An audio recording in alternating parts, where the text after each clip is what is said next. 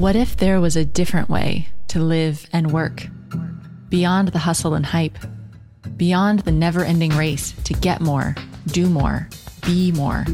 A way that's nourishing, grounded, creative, and aligned with your deepest, truest self.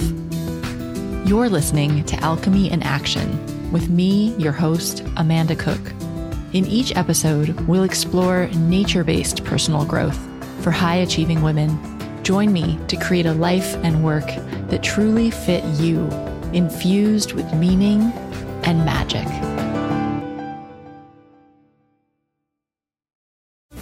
Hello, and welcome to this week's episode of the Wellpreneur Podcast. This week, I'm speaking with the Merrymaker Sisters. And this week's interview, well, actually, it's a conversation because there's three of us on the phone, and it is joyful and bubbly and just merry. They're fantastic. We met each other at a conference in the Philippines, and I was just really caught up in their infectious way of being. And what I love about them and their online business is that this enthusiasm and their personality, their authenticity comes through in their website. So in this week's conversation, we're talking all about how they started their business on the side of their government jobs, the first products they sold, how they got a book deal with Hay House and then turned it down, and so much more. So I hope you'll really enjoy this conversation. It's a lot of fun.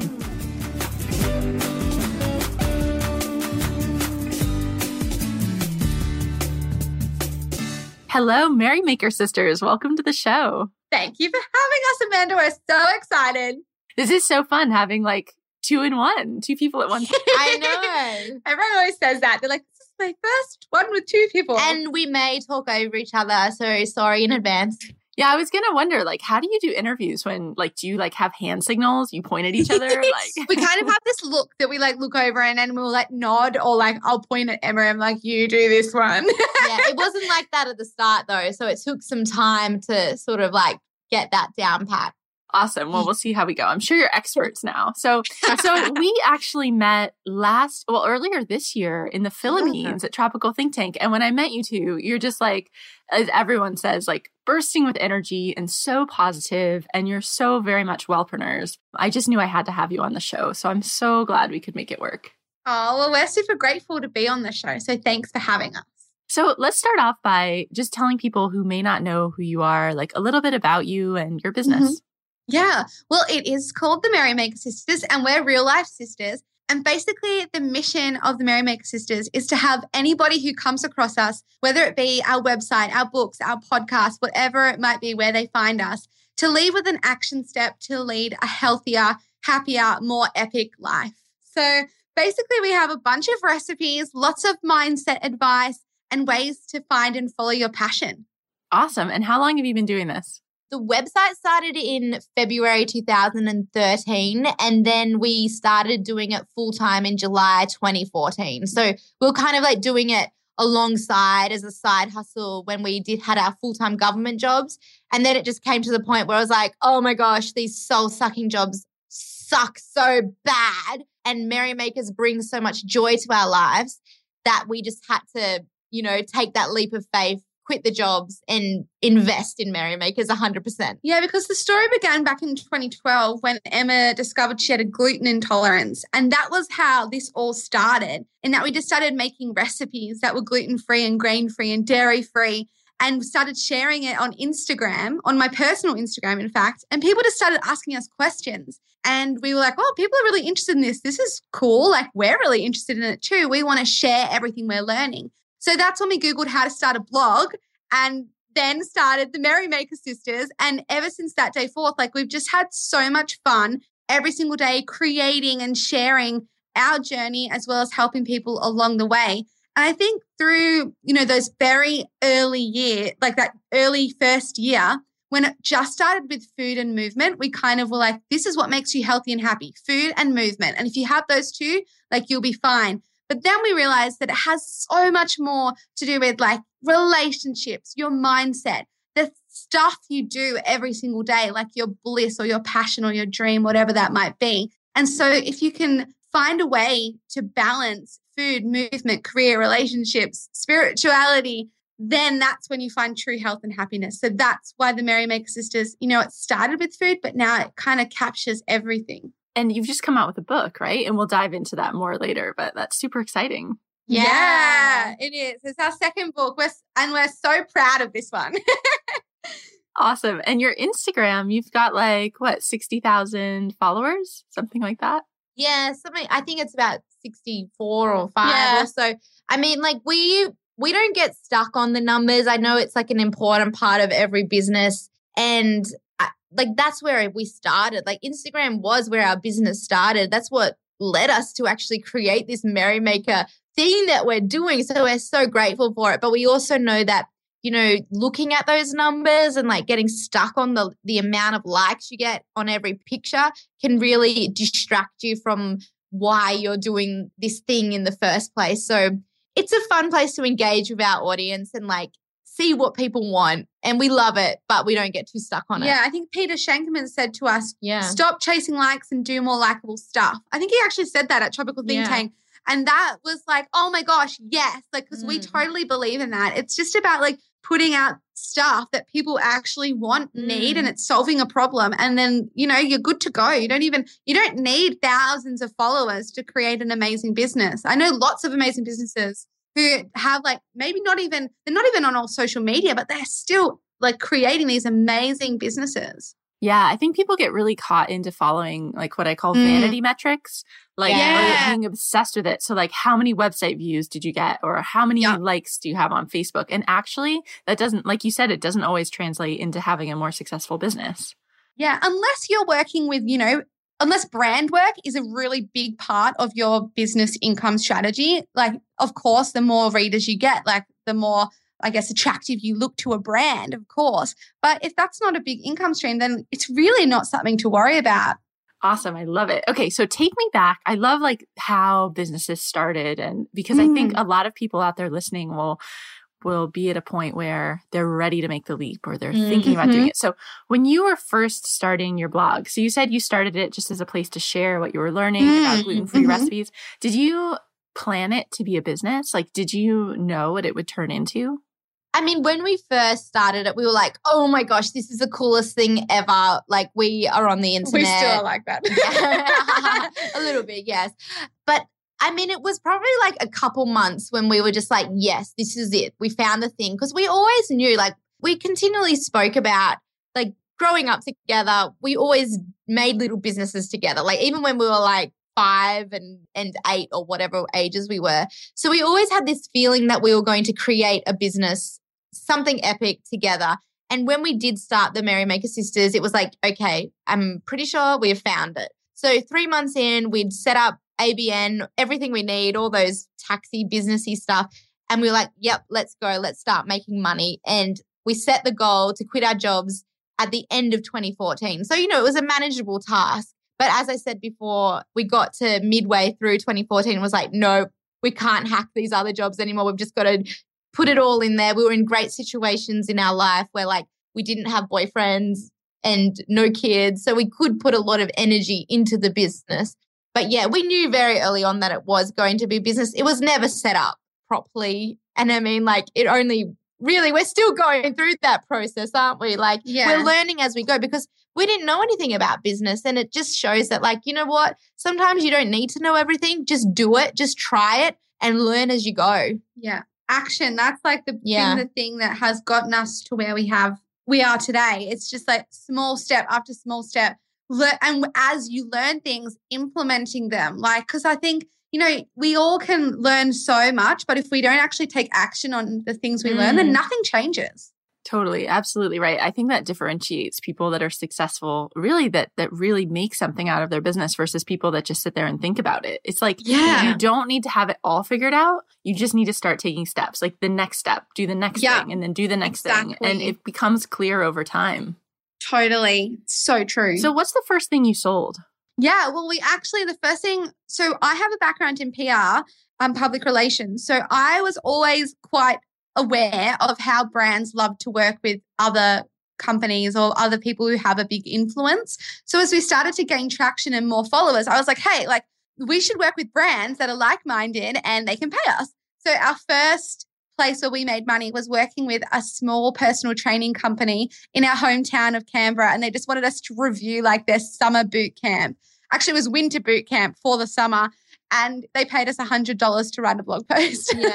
But the first product we made was an ebook. And the reason we decided to do an ebook was because we saw other people doing ebooks and people wanted more recipes. And we're like, well, let's make an ebook with exclusive recipes. And it went gangbusters. I think we sold like when we put it live, we put one email out to our list and it sold like 300 copies. We were like, what?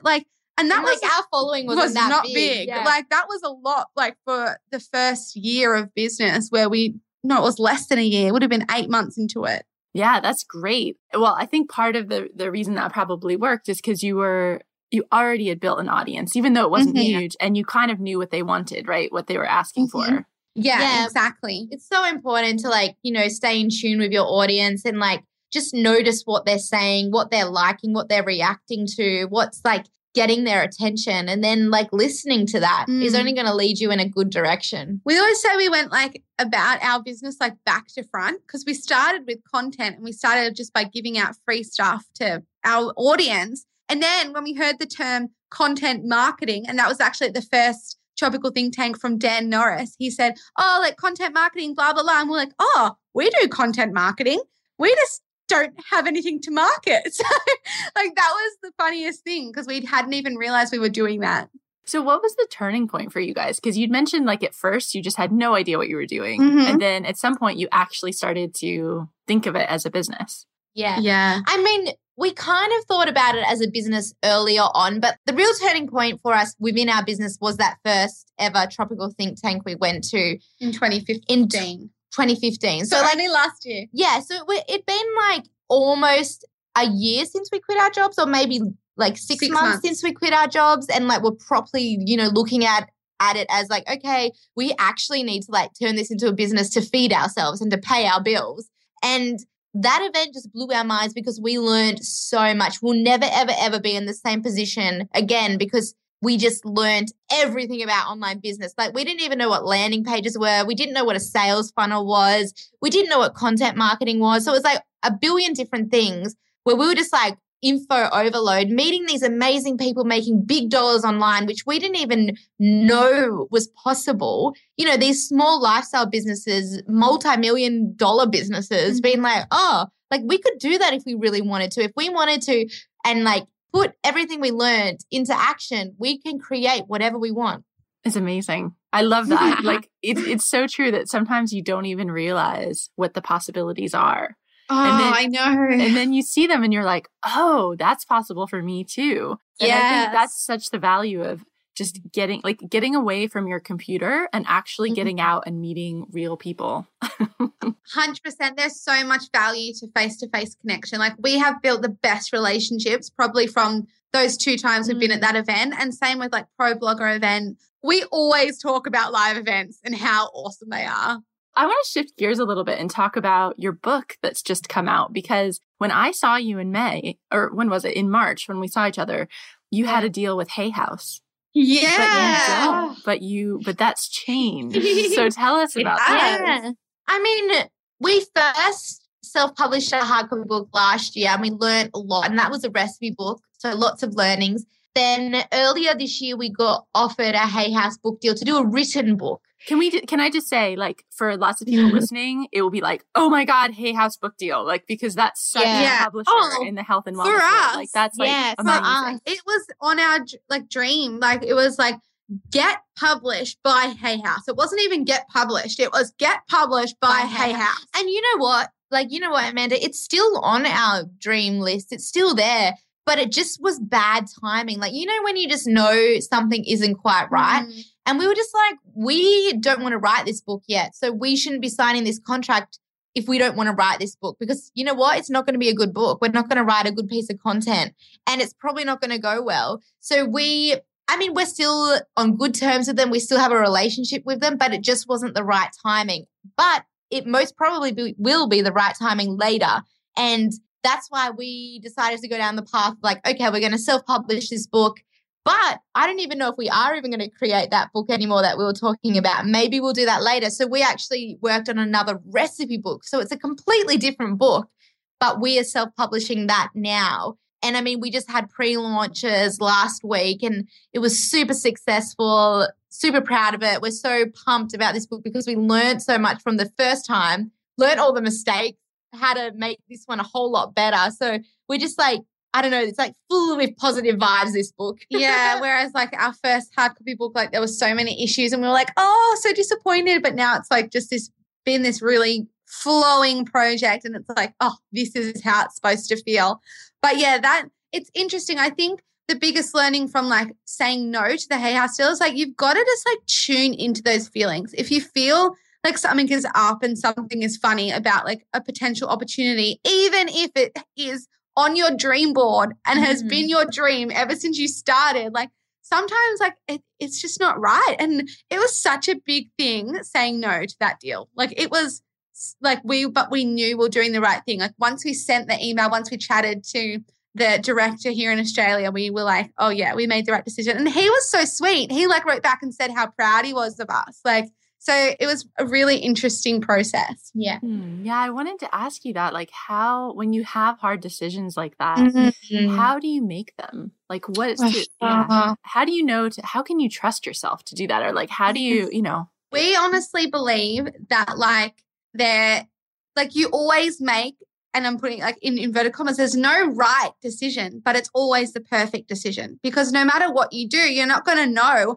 what the other decision was going to be anyway. So there's no point in looking back and feeling anxious or like, oh, I made the wrong decision and like annoyed at yourself because you can't go back and change that. So we just have to own it. Like we always say this, own your decisions, whether it be with food or whether it be with a business decision or anything you just self, because you can't go back and change that. So we just have to own it. Like we always say this, own your decisions, whether it be with food or whether it be with a business decision or anything, you just have to own it and truly believe that that everything is going to turn out right in the end. Yeah. And you know what, like it might seem like a bad decision and like bad stuff might happen, but it's just only leading you to the next good thing, the next yes, the next amazing opportunity. I mean, like we all go through bad stuff. Like there's no one lives this amazing, perfect life in business where, you know, money just flows to you all the time. I mean, like they might say that, but they probably just don't tell you about all the bad stuff that happens.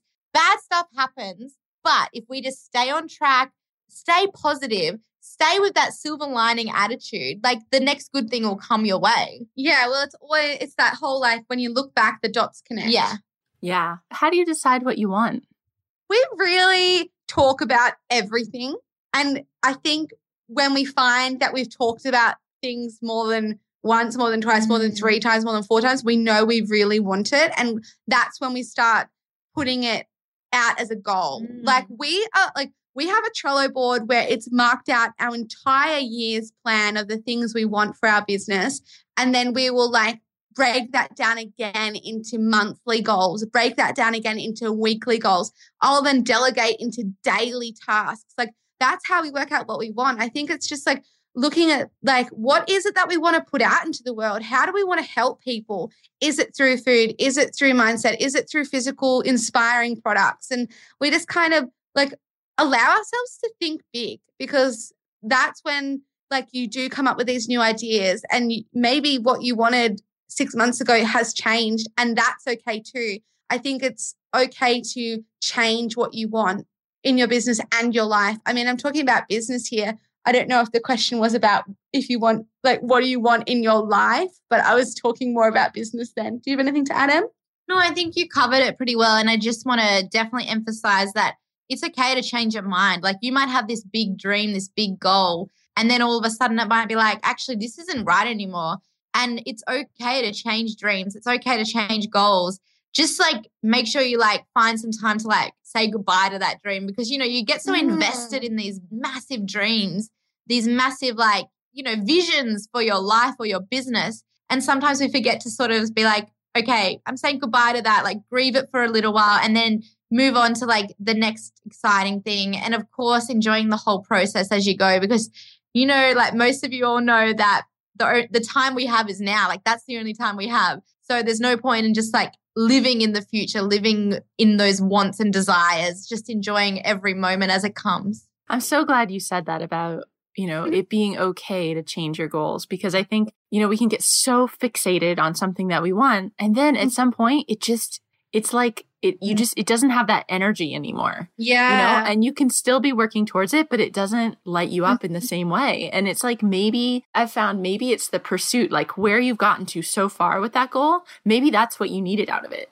Maybe you didn't actually need to get all the way. Like you've taken that process to get to where you are now. You've gotten the juice that you needed from it. And it's okay to then shift on to the next thing. Yeah, I think so many people like freak out that like, oh, I can't do that because that's different. And I said I was going to do this. Even like if you say to your audience, oh, I'm going to do this, and then you decide not to anymore, that's okay. Like no one is going to care as much as you do about it. Like, so if you just can let it go, then that's all that really matters. It's such an interesting space though, the whole like setting goals and then realizing you don't want that anymore and being like, oh, what am I going to do now? So yeah. It's very cool topic. I wanted to ask that, and I kept that question really intentionally vague because what I see a lot with my clients is people will say, like when they're just starting a business, I'll say, well, what do you want? Like throw the dream out for me, like show me where we're going. And people will say, well, I just want to do something to make enough money so I don't have to have another job. And like, which is true. Like, I get that. Yes. But in my mind, that's like a byproduct of where you're going. Like that can't just be, that's not a goal in and of itself. It's definitely not. And it's funny when you're in your business and you're making quite a lot of money at some stage, and then you might not be making a lot of money at another stage. And it's like, well, I actually don't feel all that different. Like money is important, but we all know it doesn't bring us joy and happiness. So it's really important to like align a business, the goal, the vision, with something that is just like, you know, it sits in your heart. Like you're doing it for fulfillment. You're doing it because you want to make an impact, a positive impact on the world or people. So like that's really like, that's what we want. Like we make our decisions with the goal, with this in mind, to help people, to serve people. And then the money is the byproduct because you're creating these amazing products to help people and they buy them. So I think it's a funny thing. I think it's all of us in the wellness, you know, that wellness side of business, we're the lucky ones because we already know this. Like we know that money shouldn't be our overall goal because we know that won't bring us true happiness. Yeah. And we always say like how lucky that we're in the wellness space because we know that we will never burn out because we can so be aware. Well, we can, but like we're so much more aware of like our bodies and like how we're feeling. And usually we listen to that and stop when it's necessary. Ooh, let's talk about that a bit because I love to ask this question. Like, how do you actually keep walking your talk? Like, how do you integrate wellness into your whole life as growing a business? Because, you know, you say, well, we know we'll never burn out. Actually, I don't know if that's true for everyone. Like, I think even working in wellness, even though we should, I don't like that word, but even though we should know to stop and listen to our bodies, we can get totally wrapped up and disconnected. Yeah. We have a mantra, no burnout ever. And I think that's why we know that. And that is why. It's like if you make the conscious decision that you're never going to burn out, well, like that's front of mind. You're going to keep that in mind all the time. We don't work when we're tired or when we've been working too long because we know the work's going to be crap. We know that our best work comes when we're inspired, we're feeling creative, we're feeling energetic. So we make sure we do that. When we want to stop, we listen. Like it's just, I think it's just being in tune with yourself. Like that's how you manage to not burn out ever. And then making sure you bring in activities that you love doing. So like it might be yoga, Pilates, that's what we love doing, getting outside, talking, communicating with people, meeting new people. Like that's really fun. I think, it is funny though, like when we first started, we had this message to follow your bliss. Like we put this out to the world when we first started because we learned about it and we're like, yes, we need to do that. But we weren't following our bliss because we were still working in our government jobs. And that there came a point where we were like, oh, it's like we're frauds. We need to follow our bliss. And it's kind of funny though, because if you do have that mantra, that mission, it almost creates your business for you. So it's like, that's why we have that no burnout ever, because we know if we keep that front of mind, we're never going to burn out. Yeah. And I think like going on from what Emma said, because I think a question that people might have might be like, well, like I know you said like to stop working when you don't feel like working, but what if I don't have time? Like, what if like I just need to get it done? And I think that's another huge thing, like stress about getting things done at a certain time. Something so many of us struggle with, us as well. Like it still comes back in. And something that really helped me was like, no matter what, the thing that I need to get done is going to get done. It's just whether I choose to do it in a stressed out way or a calm way. And I'm definitely going to choose calm over stressed because I know that stress just doesn't serve me at all. So I think that's something to keep in mind too, that even if the blog post doesn't go out on the Monday when the other blog posts go out every Monday, like that's okay. Put it out on Tuesday. Oh, I love that. You can choose whether it's stressful or calm. Yeah. Okay. So I want to change gears again because I know your new book has like lots of brand new recipes, right? Like 80 recipes. Well, we added an extra 15, so 95 now. Oh my gosh. You guys are awesome. So, and I know a lot of people out there listening because this question comes up a lot. I know people are developing recipes for their blogs. We've got lots of like health coaches and nutritionists and just healthy food bloggers out there. So I wonder if you could talk a little bit about your recipe development process. Yeah. Oh, it's such a fun process. Yeah. Well, I guess we have like two types of recipes that we do. We have ones for our blog. Then we have ones for Merrymaker Club, which is our online membership, meal plan membership. But then we've actually turned those recipes into our hard copy book recipes as well. So for the blog, we share one new recipe each week and generally we'll, over a weekend, cook up something delicious and take a photo, and it'll be like this really slow process. We'll like do it really calmly. It'll be fun. It'll just be me and Carla doing it. Carla's great at photography. But then for the club, that's like a whole different picture, ballpark or whatever the saying is. Because they're weekly meal plans, like we have to think about it like a lot more, like I guess strategically in that like, you know, you can't use dill and parsley and coriander and mint and all the different herbs because no one's going to want to go and buy 10 different bunches of herbs in the week. So like when we're developing those week full of recipes, so there's 15 in every week, like we're really thinking about like what matches. Okay, let's not do too much. Let's have 2 chicken. Let's have 1 beef, 1 lamb, 2 seafood sort of thing. So like we're really thinking about the ingredients. But like the main thing we do with our recipes is like that they have to be quick, easy and delish. So we really strip back the ingredients. Like we make sure there's not too many. We get our inspiration from Pinterest, from old recipe books, from our mum's old recipes. We'll think, okay, what's something that people absolutely love, but then let's turn it into a healthy version. So we do lots of things like spaghetti bolognese or chicken tetrazzini, like all recipes that you think, oh, that wouldn't be good for me. We try and make them healthy because we believe that like food should be tasty and also fun as well. And that's our recipes are all like that too. So I think, I mean, the process is that we will pretty much just like put the ingredients down first and then we'll write out the recipe first. And then when we're cooking it, we'll change it. Because when we first started, we used to make the recipes and write it as we go. And that just didn't work very well. So if you write the recipe first and have an idea of what you're going to do, and then if you make changes along the way, just have it open in a Google Doc or on your laptop and make the changes right there and there in the kitchen. Yeah. And with our club recipes, we actually hire a photographer for those ones. And that just makes it a whole lot easier. And I mean, like we probably photograph like 8 to 10 recipes in one day, I would say. Yep. And then Jo will finish off the rest like in her own time. The really easy ones like smoothies and the chia puddings and things like that. So, but batching helps. Yeah, we batch everything. I mean, like Wednesday is our podcast day. So we'll do all our interviews on the Wednesday. Then we'll have like a cooking day. Then we'll have like the photo day. So, I mean, it's amazing how much more you can get done when you batch stuff. Oh, totally. So, but I'm kind of like my jaw is on the floor. You do 16 recipes a week?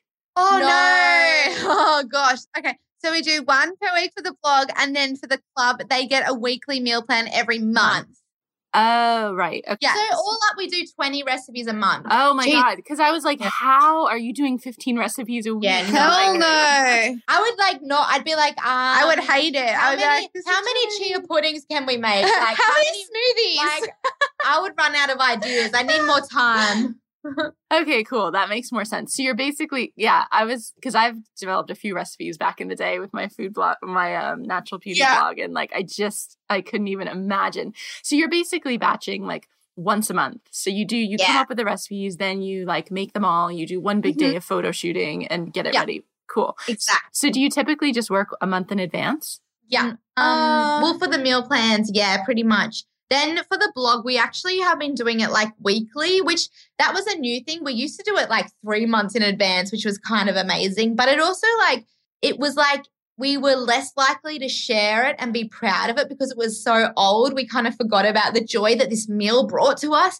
But say if we make a delicious peanut butter split smoothie on a Sunday, then we post it on a Monday. It's this smoothie was the best smoothie I've ever drunk. And we proudly promoted across our channels.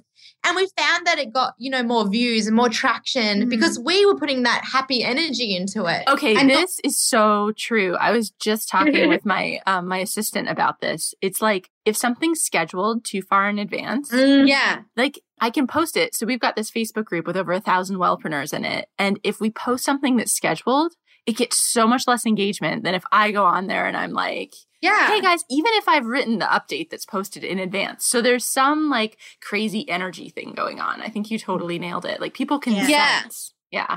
And not to mention I'm going to use that peanut butter split smoothie bowl as an example. We made it on the Sunday. We were Snapchatting about it. We were saying, oh my God, it's so yum. It's going to be on the blog tomorrow. People got so excited about it. They're like, oh my gosh, it's going to be on tomorrow. I'm going to go check it out. They're going to remember it. Whereas if we were making these recipes 3 months in advance and being it's going to be on the blog in 3 months, keep an eye out. They're going to be I'm not going to hang around for that. Yeah. Oh my God. Peanut butter split smoothie bowl. I totally want this. What's in it? I'm going to have to link out to this recipe. Oh my God.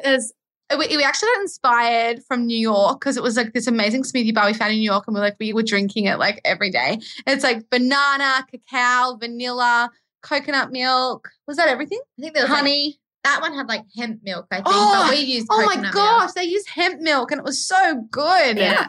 But it was just delicious. And we were we have to put this on the blog. Oh, we love peanut butter in America.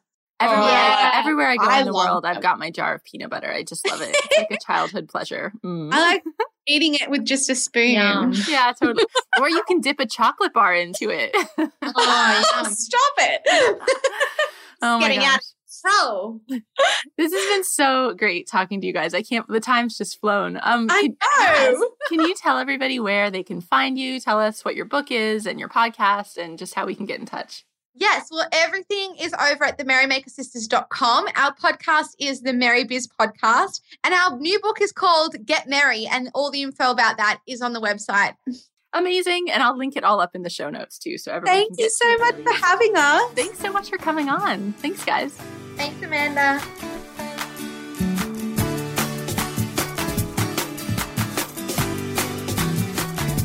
Thanks so much for listening to this week's episode of the Wellpreneur Podcast. As always, you can get all of the show notes on the blog at wellpreneuronline.com. So have a fantastic week, and I'll see you back here next week with the next episode.